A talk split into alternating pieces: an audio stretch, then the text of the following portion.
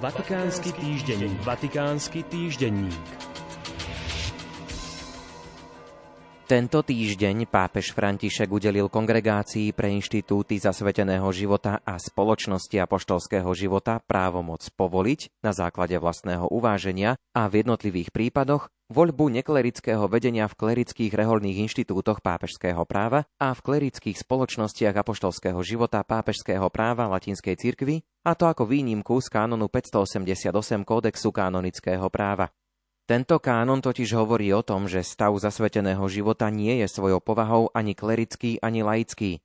Klerickým sa nazýva ten inštitút, ktorý podľa cieľa alebo zámeru zakladateľa alebo na základe legitímnej tradície je pod vedením klerikov, berie na seba vykonávanie posvetného stavu a za taký ho uznáva cirkevná autorita. Pápež teda rozhodol, že predstaveným reholného inštitútu sa odteraz môže stať aj reholník bez kňazského svetenia, v mnohých kongregáciách bežne nazývaný fráter, a to za predpokladu, že nebude dotknutý kánon 134 paragrafu 1 kódexu kanonického práva, ktorý definuje, koho je obvykle treba považovať za ordinárov a vyšších predstavených klerických reholných inštitútov pápežského práva a klerických spoločností apoštolského života pápežského práva.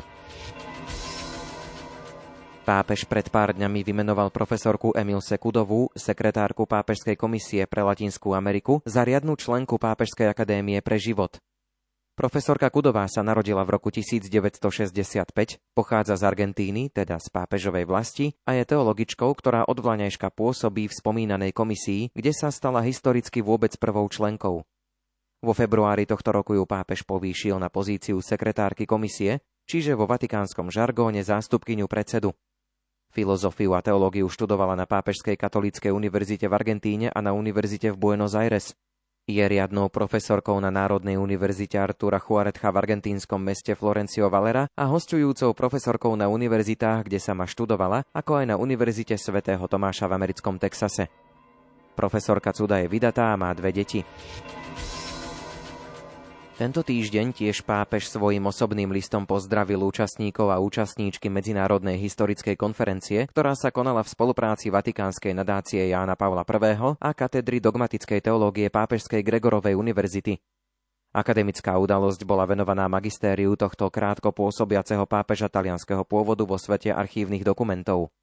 Počas svojho života neustále vyhľadával a ukazoval podstatu Evanielia ako jedinečnú a väčšnú pravdu, ktorá presahuje akúkoľvek historickú dočasnosť alebo módu.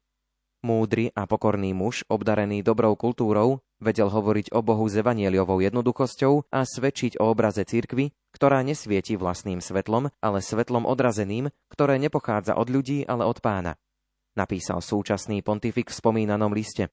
Blahorečenie Albína Lučányho, ako znelo občianske meno Jána Pavla I., je naplánované na 4. september tohto roku v Ríme. Pápežom bol iba krátko, 33 dní. Po jeho smrti na jeseň 1978 zvolilo konkláve jeho nástupcu, ktorým sa stal dnes už svätý Ján Pavol II. Vatikánsky týždenník. Vatikánsky týždenník.